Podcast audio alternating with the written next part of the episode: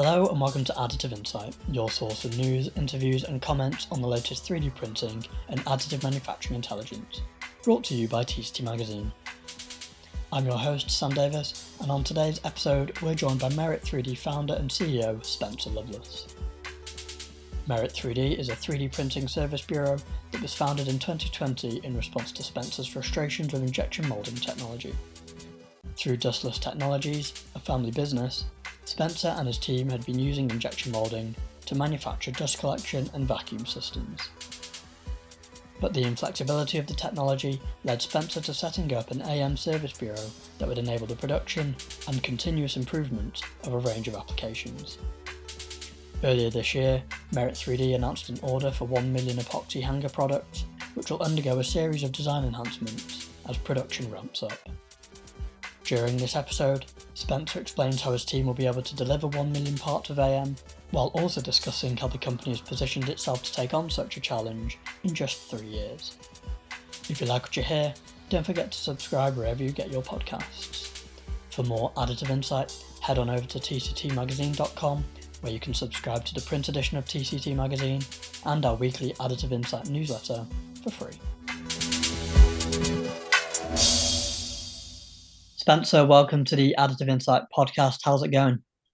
It's going well. Thanks, Sammy. How are you doing? I'm doing well, thank you. So I thought we could uh, start in the year 2020, which um, I believe is the year that Merit 3D was founded. And for context, prior to that, you were you were running a company called Dustless Technologies. Um, so can you tell us about, I guess, the work you were doing at Dustless, and then the story of how Merit 3D came to be three years ago? Absolutely, and and the two companies go hand in hand because, um, well, Dustless was started in the 1980s by my my mom and dad, mm-hmm. and they my dad invented a vacuum for taking ashes out of wood stoves.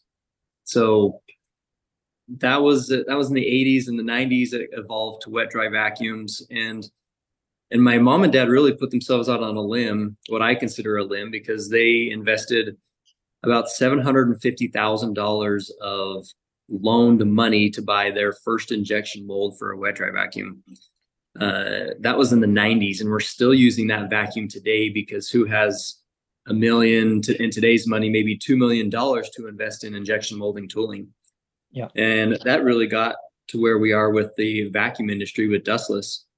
Well, fast forward many years and my my dad passed away in an airplane accident. My mom remarried and she retired and it was kind of up to me to run the company and I said, "How how am I going to build this company? I I don't like almost hate injection molding because every time a customer would say, can you change this vacuum and can you add a handle on top or can you make this part bigger? The answer is always no. Even if their idea was great and it made sense, many times when you cut steel, there's very little changes, if any, that you can make to your mold.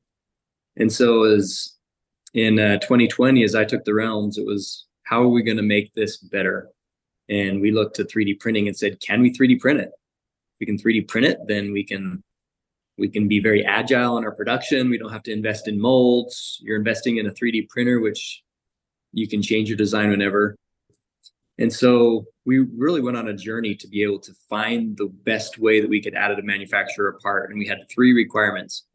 The part had to be the same quality as injection molding, surface finish, uh, the same cost, really close to injection molding, as close as we could get it, and then the same scalability we have customers in hardware stores, Home Depot and Lowe's and Sherwin Williams and all these chains. And as soon as they want 2,000 pieces, we can't wait months for these parts like traditional additive or 3D printing has been. And so we uh, we found some methods. We actually work a lot with Photocentric out of the UK. Mm-hmm. Uh, they have the same vision for additive manufacturing that we have, and we, we released one of our first products. It was a, a shroud for a jackhammer for dustless. And then we uh, we started talking to other manufacturers, and they're like, "Hey, you're you're mass producing stuff for dustless. Can you mass produce things for us as well?" And we're like, "We don't see why we can't." And so, at the same time that we launched the very first part that was 3D printed to be on a retail shelf, we also worked with the company to make uh, phone cases. Mm-hmm. And we launched phone cases in Scheels, Cabela's, Bass Pro, like these major hardware or major stores across the country. And then we we really launched Merit 3D to be that source for other manufacturers to mass produce their parts in a big volume. And so it's been a it's been a fun journey. Uh, it just started a couple years ago, but man, there's so many different opportunities and so different different avenues and business or uh, just different uh, markets, whether it's phone cases or construction parts, medical and aerospace are kind of the general ones that people say yes, additive works. Mm-hmm. But that's uh that's the markets that we're in, and that's the direction that we want to go. Yeah. Uh, I want to come on to the the phone case application in a little bit, but you mentioned there that obviously as you as you were bringing on 3D printing and you were looking to to mass produce products, you were you were looking for the same quality, same cost, same scalability as injection molding. Um, how much of a challenge did that feel for for you and your team? Like, had you had you had much experience working with 3D printing prior to incorporating Merit 3D? Yeah, we had uh, we've had a printer since 2006. Okay. So it's been for us, it's been quite a few years that we've been printing. And as we went to all these major corporations, um, you know, the 3D printing giants of the world, they said, "Hey, we we wanted mass produce things. We want these three things: cost, quality, scalability." They said, "You're great, but you're probably about 15 years ahead of your time." And I said, "I don't have 15 years to try to make this work. Like, we got to figure this out very, very quickly." And they're like, "Well, the materials aren't there yet, the costs aren't there yet, and 3D printing is still slow. Mm-hmm.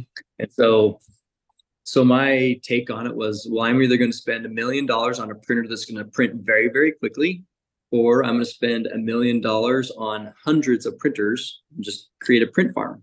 Mm-hmm. And the we ended up kind of meeting in the middle and found a, some machines that were that middle ground but could print fast, and it's worked really well. Um, we've constantly been constantly been developing materials.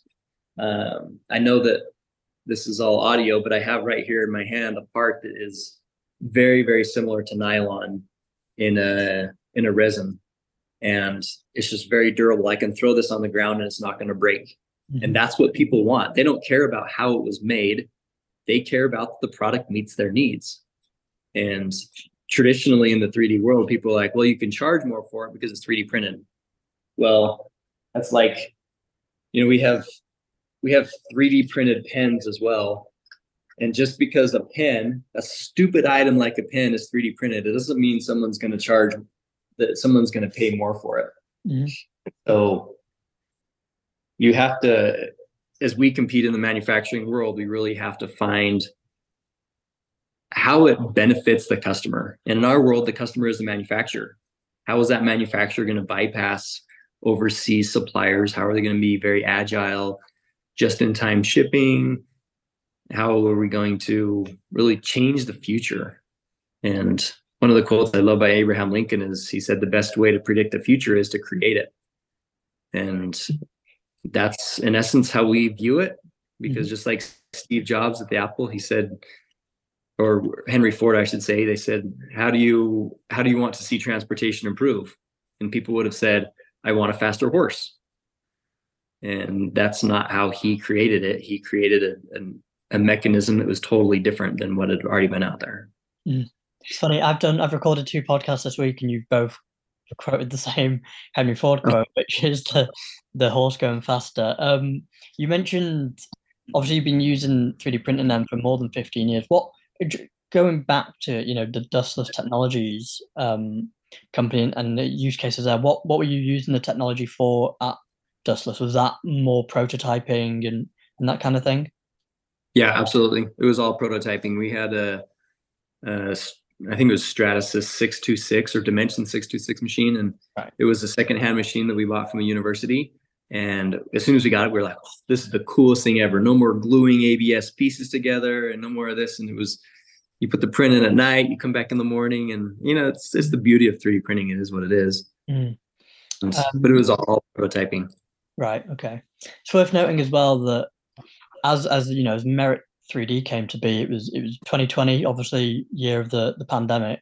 Um, so I guess I've got two questions. First is how challenging was that? But the second is, what did you take anything away from the use of 3D printing throughout that year for all of those healthcare applications and, and COVID safety applications in terms of, I guess, the the the agility that you you you referenced before, but the the volumes that people were able to manufacture at with 3D printing.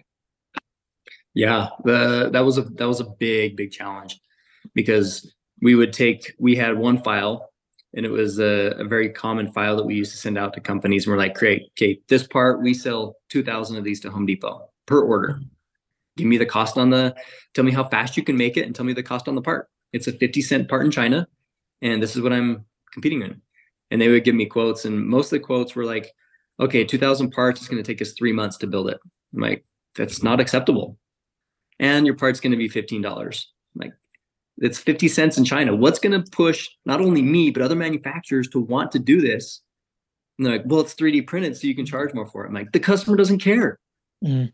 They don't care how it's made. And so it was a really really big challenge. And i think in the additive manufacturing world that's a mindset that we have to get over because people don't care how it's made. They care that it functions and meets their needs. Mm-hmm. and so um yeah the, on the material side you know thermoplastics we're we consider ourselves competing with abs and polypropylenes which are polycarbonates as well which are you know one to two to three dollars a pound per material. When in the 3D world, you get a roll of filament, which is 20 to 30 dollars a kg, or you get a, a, a liter or kg of resin, which is 50 to 100 to 250 dollars a kg. And it's like this isn't competing in manufacturing. How are we going to change the world because we have to be innovative in this area? And and so we end up going with uh, resin materials. Um, because of the scalability that we could do with these parts.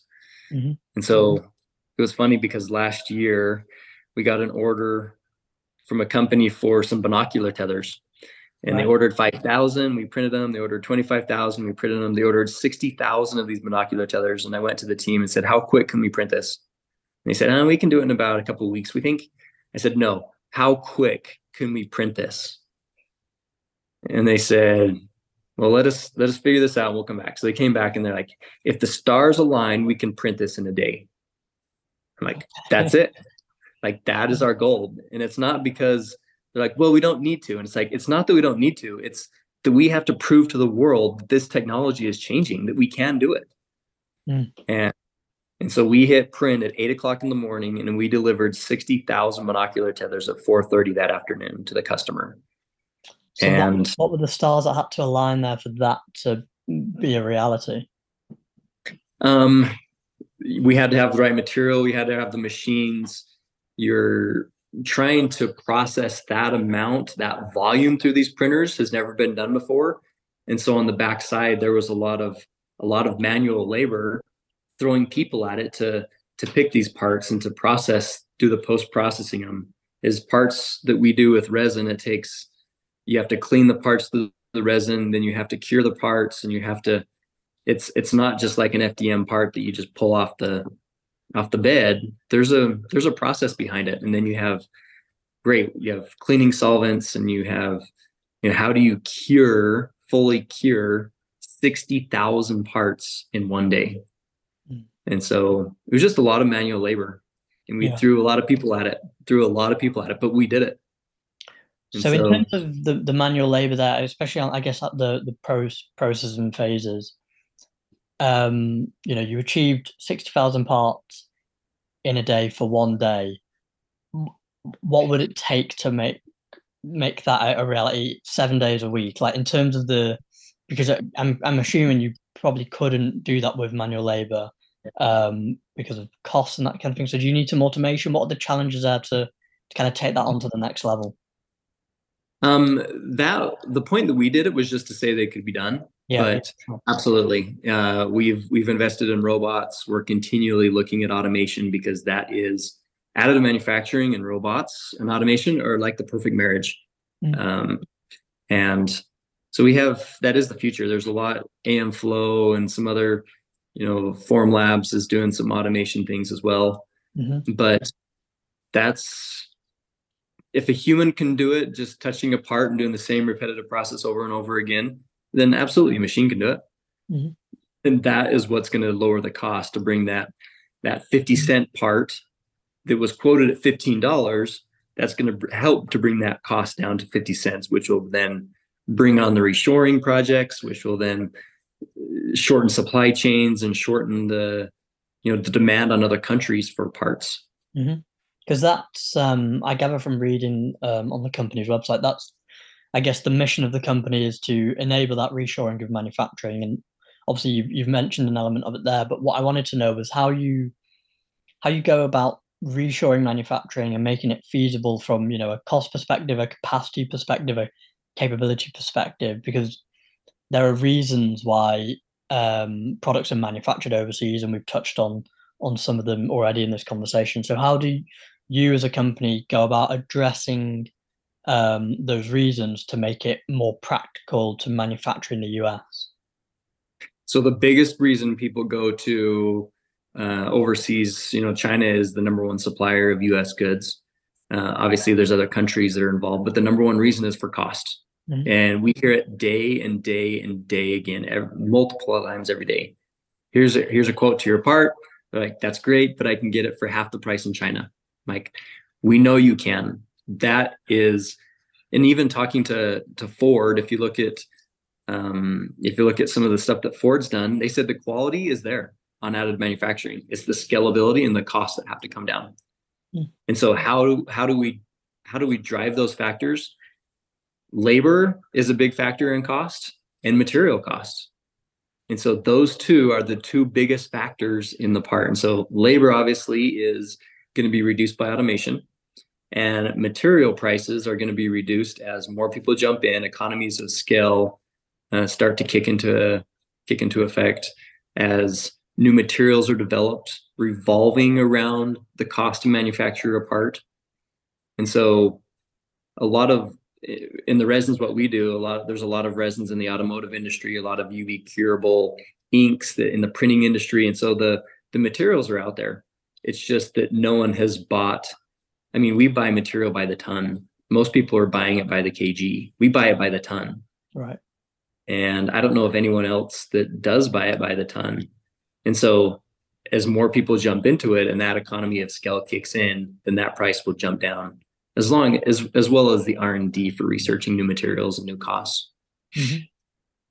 Um, one thing I, I wanted to touch on was um, obviously having the you know the print farm that you have and having the printers is one thing, but um, building the expertise within your company so that your your your colleagues and your your staff know how to use it and know how to you know use it to the, the best of its ability. Can you talk to me about generating that uh, knowledge within the, within the business over the years, and also, I guess, sharing that knowledge within the business, and how much of a of a challenge that has been. Obviously, you've been going at it for years, but how how much of a challenge has that been? And, at this point, how much of a I guess advantage is that for a company like yours to say that you know you you guys not only have the technology and not only able to achieve these scales, but also you have the expertise that kind of can take that on and you know move forward as well. No, that's a that's a great question because people because yes, you can say I'm going to spend 5 million dollars and I'm going to invest in these printers. That's great. Now you just invested in a bigger problem. You don't have the infrastructure in place. And so we've developed systems in our back end and programs to help us um, stream not streamline but help us process correctly parts uh, we've looked at many of the automation softwares that will help you put a part through and do quality checks and you know the whole process flow but from what we saw they lacked the ability to mass produce parts mm. and so we've had to develop our own systems because one of the cool things about additive is you can you can improve your design whenever you want but one of the biggest pains is you can improve your design whenever you want so you have quality within revisions and you have revision after revision. And how do you make sure that that revision is the last revision? Because customers are like, do it again what you did last time well what did i do last time? Because i got 15 different parts. And so just making sure that those processes are followed. And then even on the design side customers big customers that do manufacturing don't know how to design for additive manufacturing. They know how to design for stampings and injection molding and castings. But designing for additive is a whole new arena that people are getting into. So having to train people that yes, the materials are there, but we need to have the right design because this is designed for injection molding. If I print it right now, it's going to look like crap, but I hmm. can design that differently and make it look just stunning. Um, we're doing some parts in the automotive industry that you look at them and you're like, you have no clue that this would be injection molded or no clue that it would be 3D printed. Mm. And it just looks beautiful and that's and that's what gets me excited about doing this because we're we're we're changing the economy in the world and we're doing it in where we are is in southern Utah where it's just historically had a lot of coal mines and coal plants. And that war on coal has, has affected our community of 20 to 30,000 people very harshly the last couple decades. And so being able to our goal is to be able to convert this economy from a coal economy to a CAD a tech manufacturing advanced manufacturing economy. And so that's it's we love it. We love the goal. We love the vision. We know that it has potential and that we can make a difference in many people's lives around here. I wanted to to come on to the the phone case application because um, and I guess a, a, you know a dustless application as well because on the on the Merit 3D website, um, May 2021 seems like a bit of a milestone month for the for the company. Obviously, the the 3D printed phone case products onto retail shelves just you know months essentially after the, the company was set up. Um, but interestingly, on that application, you you get the phone cases onto the shelves, but not before you had, you'd been told that you couldn't actually do it. Um, so, can you explain the I guess the work you did there to ensure that you were able to additively manufacture a high quality product um, after that, I guess that that doubt that had been placed on on you guys and the capabilities of the technology to do it. So, talk to us about that application and the work you guys did there. So, there's a book out there from Grant Cardone. Uh, he's a big sales guy, and one of the things that he says, he has quite a few books, but one of them is he's like, commit now and figure it out later. And so, is a small company you can do that. As a larger company, it's going to be a lot harder, right? Mm-hmm. But we we said yes. And and many companies they kind of dip their toe into it and they want to test it to make sure it's right for them and the materials are going to work, which is is great. There's not a company, well, up until a couple months ago that really says, yes, I want a million pieces. and so that's kind of what we did. We said, I, and I remember our first order. We got an order for a thousand phone cases, and we we started printing them. Thirty days later, we finally delivered a thousand phone cases, and we were like, "Wow, that was brutal. Hmm. that was brutal. Like we got to get better." And so exponentially, our production capability has gone up. Exponentially, our quality has been able to go, go up, and the lead time to deliver parts has gone down exponentially. And so we just see these these curves of exponentials crossing each other. And now, you know, what took us 30 days to produce a thousand phone cases now takes, you know, we can do 10,000 phone cases in a day. Okay. And so it's just it's exponentially just changing. And as technology improves and as we learn our process, we can see that that's just going to be continually improving. Mm and in the same month, you've also uh, had the the success of the the dustless 3D printed parts. So can you tell us about the application and I guess the um, the suitability of 3D printing to tackle those applications?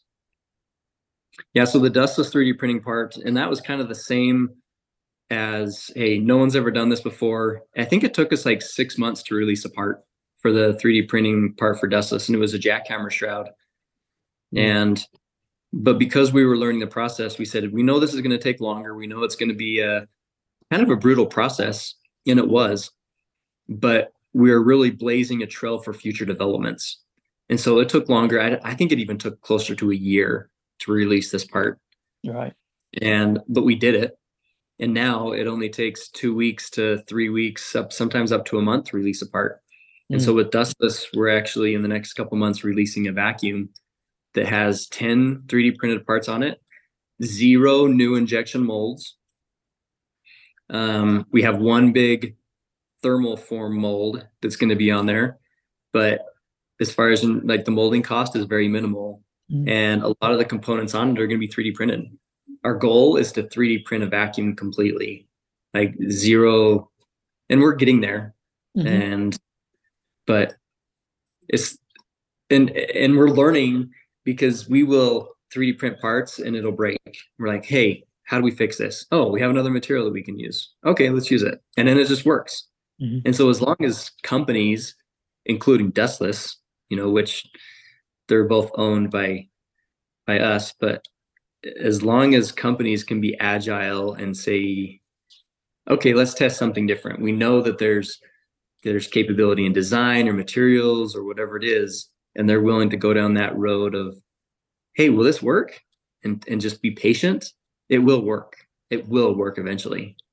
Is having Dustless there on that, you know, as a you know a sister company, um, a real help in terms of pushing the boundaries? Because obviously you you're running a company, so you need to make sure that it economically makes sense. You can't just do it for the sake of it. But you can you can say yes as the user and also as the manufacturer to say, I want to try this and see how far we get. Whereas it's different, I guess, with other customer relationships where they might be a little bit more hesitant. You have the power, I, I guess, to say, we're going to try this and see if it works. And if not, we'll learn from it and, and go about it a different way, use a different material.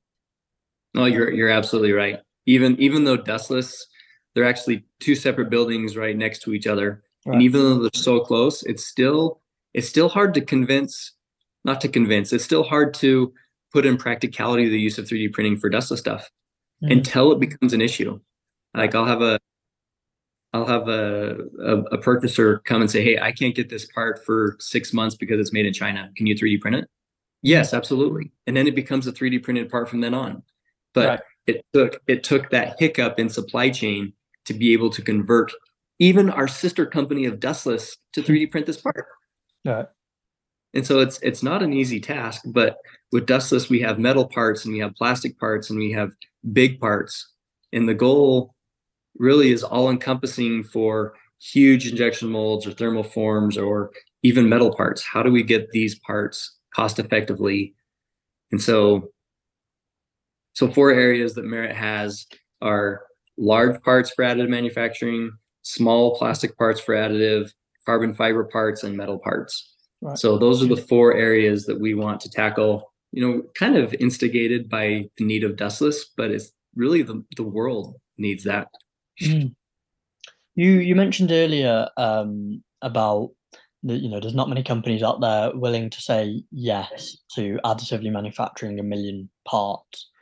Um, and I have a I have a couple of questions on this project, but I'm, my first is going to be, how do you know you're ready to say yes to one million parts? uh, it's it's because the technology is so new. Crazy enough, what pushes a lot of people is desperation because their supply chain broke. Mhm. Because we are so dependent on China for these parts that as soon as there becomes an issue of supply chain, then they have no other option if they want to sell product, which is sad. But um, so the order that we just got for a million pieces, uh, there's some new materials out there that we're trying, and they are stinking amazing. They are awesome for some of these applications, but they've only been around for you know months, Mhm. and so a lot of organizations, especially big organizations, don't want to take that risk until until the market has been tried and tested to say yes this part will last the test of time if it's automotive is that a 10 15 year life cycle it has to be in the sun like that hasn't been tested Hmm. and so it's going to take you know a lot of research and development to say yes this material does pass the same qualifications that polypropylenes abs's nylons polycarbonates all the materials that have been tried and tested have been through over the test of time mm-hmm. um on on the on this um, 1 million part order can you explain what the what the application is first so what's the the function of it, and I guess why why is it suitable for for 3D printing technology? Uh, so adhesive technologies, they approached us and they said, uh, and this is one of those desperation things. They said, "Hey, our supply chain is having issues, and we need these parts." Mm. Um, it was a part that goes on the on the top of an epoxy tube that you, if you go into Home Depot or Lowe's and you go into the concrete area, you have these tubes of epoxy that you use to fill cracks in concrete. And with these epoxy tubes, they are they come with mixing nozzles so that you can mix the A and the B material together. And there's this little hanger that connects to the top of the tube and connects the mixing nozzle together. And and so we we took the first design and within you know a week we had a, a first design uh, and we, we gave it to them and it broke. And they're like oh this doesn't work for our application. Mm-hmm. and which is we hear every single day we hear it. It broke it doesn't work for our application. And or it's expensive it doesn't work for our application. And so we we said wait wait wait, wait. Just give us another chance like give tell us some of your more in-depth design parameters like what do you need this thing to do how do you test it and they said well our users take it and they throw it on the conveyor belt. I'm like, well, how are we going to test that? And so we we designed some parts, we took them and we threw them across the table, back and forth and back and forth, and they broke. And so we designed it differently. We used different materials and we threw it across. And finally we got a design that we couldn't break. It was beautiful. But it took that that moment of, hey, just give us a chance. Like let's let's figure this out and we will figure out the application. And so, so we pulled the trigger, and the beauty of it is, this is this is so cool because they had this part, and I'm showing it on the screen, but they had this part that was a square tube, mm. and they said, well, if we can make it adapt to this little nozzle and this big nozzle, we could increase production by one third. And so now you're talking, oh, so now it's not just a, a 600,000 piece part, it's a million piece part. And they're like, yeah, at least. And so instantly, you know, we came up with a design, we made it universal to adapt for both nozzles and and actually eliminated a bunch of their SKUs because they had to have two SKUs before, which now is just one SKU. And then the future game plan for them is, hey, you know, what's what's important? cost is is important for most companies out there they want to reduce their cost and so coming up with a game plan to say great let's let's come up with new designs that eliminate material usage let's come up with ways that will eliminate uh, labor usage or labor you know, spent on a part will help reduce cost as well and so at 30,000 pieces we came up with another design at 100,000 pieces it was another design when we hit 500,000 pieces, we're going to be releasing another design, mm-hmm. which can't be done with injection molding to continually improve that part unless you want to spend hundreds and hundreds of thousands of dollars on molds. Okay. Um, so I have a few questions. I'm trying to figure out which to ask first, but let's go with what's just, just what start is, with the first one, Samuel. Just start with the first one. What's the what is the material that you're using for the, for these parts? What's the material you said? Yeah. Um, we have a couple different materials that have been approved. One is a material by BASF. Okay. Uh, it's called 1006. It's a very durable of material, very similar to polypropylenes. Um, we have a couple other materials that are in development and have been approved as well, mm. so that if uh, the material availability becomes an issue, that we have resources to back uh, to fall back on there. And then there's another material in development that I'm very excited about that is stronger than polypropylene. Like it is just amazing material. And so a lot on the table, a lot in the works. And that's that's what we really look for in suppliers is to be able to have this vision of how do we increase the quality of materials and how do we reduce the costs? Mm. because thermoplastics are out there. I said it before. Thermoplastics are out there and that's who we're competing against. Yeah.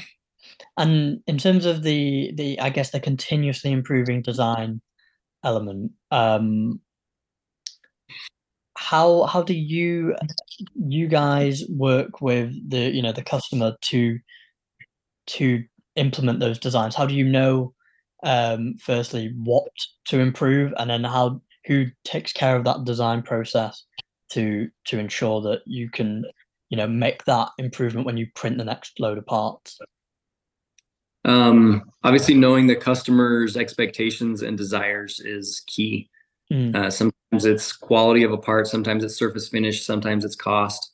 Knowing that what is important to the customer is key on our minds because in the end if they're happy we're happy. Um, who does those changes? Many times it's the customers.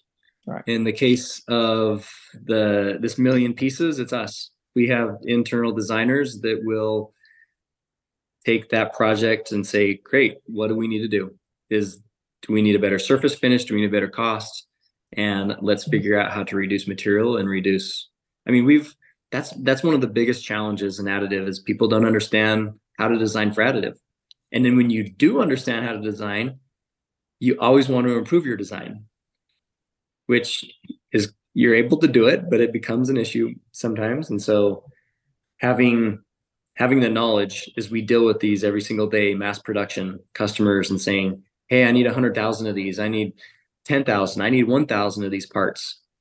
And so how critical is that customer with price and quality and will just depend on what materials we use and what design we use and and how drastic are the design changes? Are they are they really subtle or are they noticeable just you know from afar?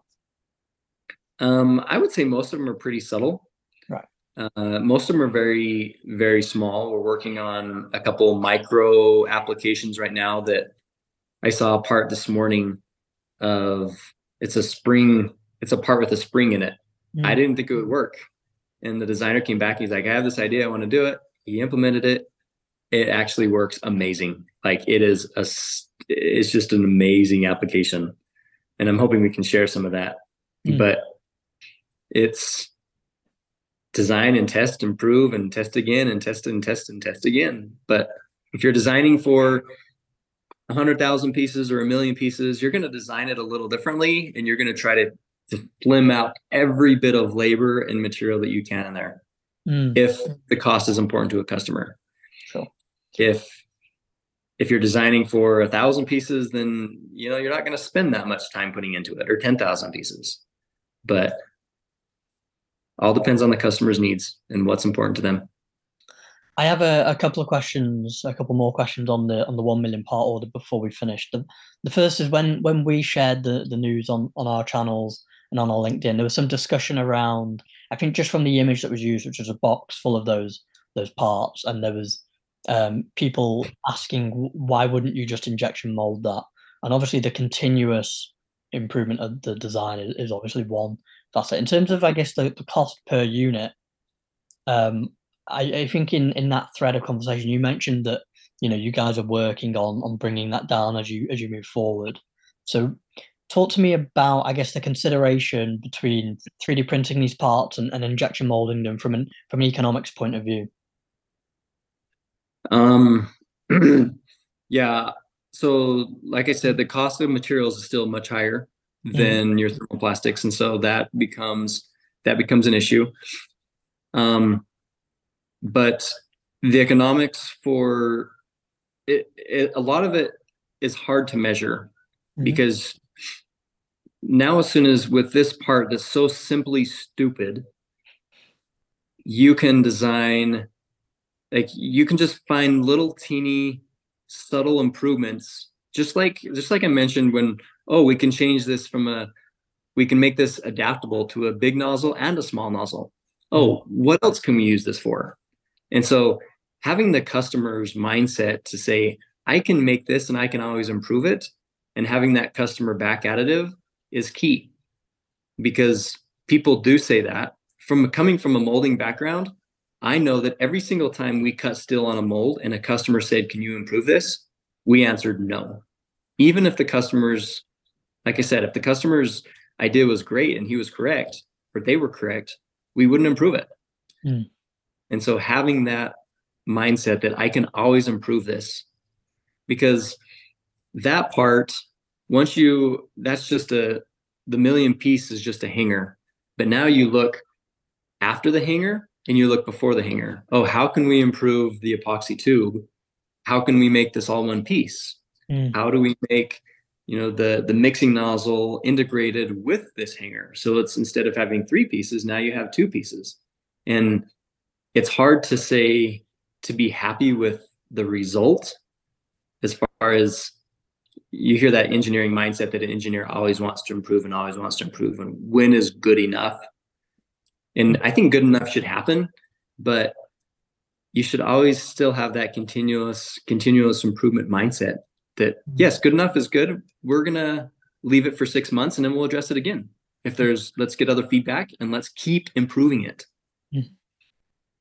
And as i understand it and i, I assume production of these parts is, is ongoing at this point um, it was uh, you're delivering or you're manufacturing them at uh, a rate of around 40,000 units a week so what are you what have you guys learned so far from from the project and printing at those rates and Im- improving on the design and with that you know the target that um, I can't quite do the math, but I guess within around six months or so, you, you have to have hit a million. What what have you guys taken away from from this um, this workload and this project so far? Um, we've learned quite a few things. Obviously, it's it's probably the biggest order in the world as far as numbers go. Uh, we've learned a lot of what we want to improve on the backside for post processing. Mm-hmm. We've learned a lot of how we can automate things. Uh, we've learned a lot of quality control. Uh, we have metrics in place that we can measure quality failures every single day for every single print, whether it's machine or material or whatever that is. How do we measure those quality and improve our um, our quality for for parts? And I would say on these parts, we're probably about 98% right now. Um, just because it's a part that we're continually printing and we're continually improving. We still fell with some of these parts, mm. but but as we track that, then that will be a, a metric that is just always improving. Um, we've learned that there is a lot of pushback, like you said, with well, just injection mold it. Mm-hmm or a lot of people that think that injection molding is faster. Uh, there was a post last night that said you're never going to compete with injection molding, and I started thinking of the numbers on that binocular tether that we printed, sixty thousand in a day, and we were kicking out 2.4 binocular tethers every second. And so if you were to injection mold that and it was a 60 second cycle time, you would need 144 cavity mold to keep up with what we were doing with 3D printing. And so just educating the market, we've learned that it's very people are used to what they're used to and and habit, it's hard to change habit. Mm. Um I would say the biggest thing is on the how do we process parts, making sure that we're printing the right revision, making sure that we're printing in the right material, making sure we have pri- part tra- traceability and a lot of the post process stuff. How do we process 40,000 parts a week, which is usually coming to 13 to 20,000 parts per day. Mm. And I suppose the challenging thing for the industry as a whole is eh, it's it's difficult to get those learnings until you start manufacturing at these volumes. It's kind of like a chicken and egg thing of everyone's trying to push the, the technology to manufacture at these big volumes, but until you get the order, you can't understand what works and what doesn't really to then make yeah. the improvements to make it possible going forward. So it's, I guess you're you're yeah. absolutely correct, and that is changing all the time. And we, as we meet with different automation companies, they're like, okay, what do you want to automate? Well, we want to automate this and this and this, but we're going to change it in six months. Mm-hmm. Like, well, why are you going to change in six months? Because technology is improving. And they're like, well, you can't spend a million dollars on this automation project if you're just going to change it in six months. And so it's it's been a mindset even on the automation side because mm. they want a process that's stable that they can come in and improve and say we're going from X to Y or X to Z through Y, but in six months we're cutting out Y. Mm. Like, well, and so it's it's been an education for them as well and us to say, okay, how do we work with this? Where it's it's not always stable. Like it, it always has to be agile in some way. Um, my last question before we, we finish, and, and thanks for your time, Spencer. Um, you referenced it earlier, um, but obviously, you know, Merit 3D and, and Dustless Technologies, um, their hometown is, is Carbon County in Utah, which is, you know, renowned for its its coal production. Um, but as it as it states on your website, the plants are set to close down in the next 15 or so years, and and with that, I think around 1,700 jobs, are, you know, will will will go. Um, mm-hmm. And part of your vision now is to kind of do as much as you can to replace those jobs. So, can you tell us a bit about the the plans there and the vision there um, in terms of the company's growth moving forward, but also, I guess, establishing its presence in that in that local community and and protecting jobs? Yeah. So as we started Merit, we said, well, what do we what do we want to accomplish? Like, why are we doing this? Yes, we're doing additive manufacturing. We want to replace injection molding, but what's what's the why? What's the bigger goal? And so we we started thinking, and uh, I, yeah, being in a coal industry, you know, I have I have employees who have husbands that work in the coal mines and the plants, and their jobs are one of them. Their job's going to be up this year. They're closing a plant. One of the three plants is closing this year. All right. And so, like that affects me pretty hard because because my dad worked in a plant is a is a a, a diesel mechanic, and you have these people that make really good wages, and either in the coal mines or the plants, and as as their jobs go away or transition, how do I keep their standard of, standard of living the same as what they are today? And so we went to the uh, the workforce development group here and and we said okay how many jobs are directly going to be affected by these closures and so they they said between the trucking industry and the coal plants and the coal mines, you're going to be losing over about 1,700 jobs. And so, as a team, we said, okay, that's our goal. Like, we need to be able to replenish these 1,700 direct jobs. Mm-hmm. You know, you have indirect jobs as fabricators and painters and other other jobs that are indirectly affected. But these 1,700 direct jobs are going to be. So that was our goal. Like we said, let's do it. And we have we have the the the backing of the state of Utah. They love what we're doing. The manufacturing industry, you know, we're blazing a path there because Utah has has one of the best economies in the country, but yet this area where I live in the area south are two of the counties that actually had population of a net loss the last few years because the war on coal has been you know coal mines closed and what we used to have seven mines just in our county. We have zero right now. There's zero coal that's mined in the county. And it's there's just a history a history here that we want to we want to make a difference. Mm-hmm. we want to change people's lives and and do it in a rural economy. And everyone people say you can do this easier if you come to a bigger city where you have more resources. And I'm like, this is this is where I was born, this is where I was raised, and the people here, in my opinion, are much better than other people. No, no, I was just I say that lightly, but no, they're they're the people here are just amazing. We we love living in rural, but we we do want to see it improve. We don't want to see it grow at leaps and bounds like some of the other areas, but we want to see it just we want to see it being an amazing place to to 3D print your parts.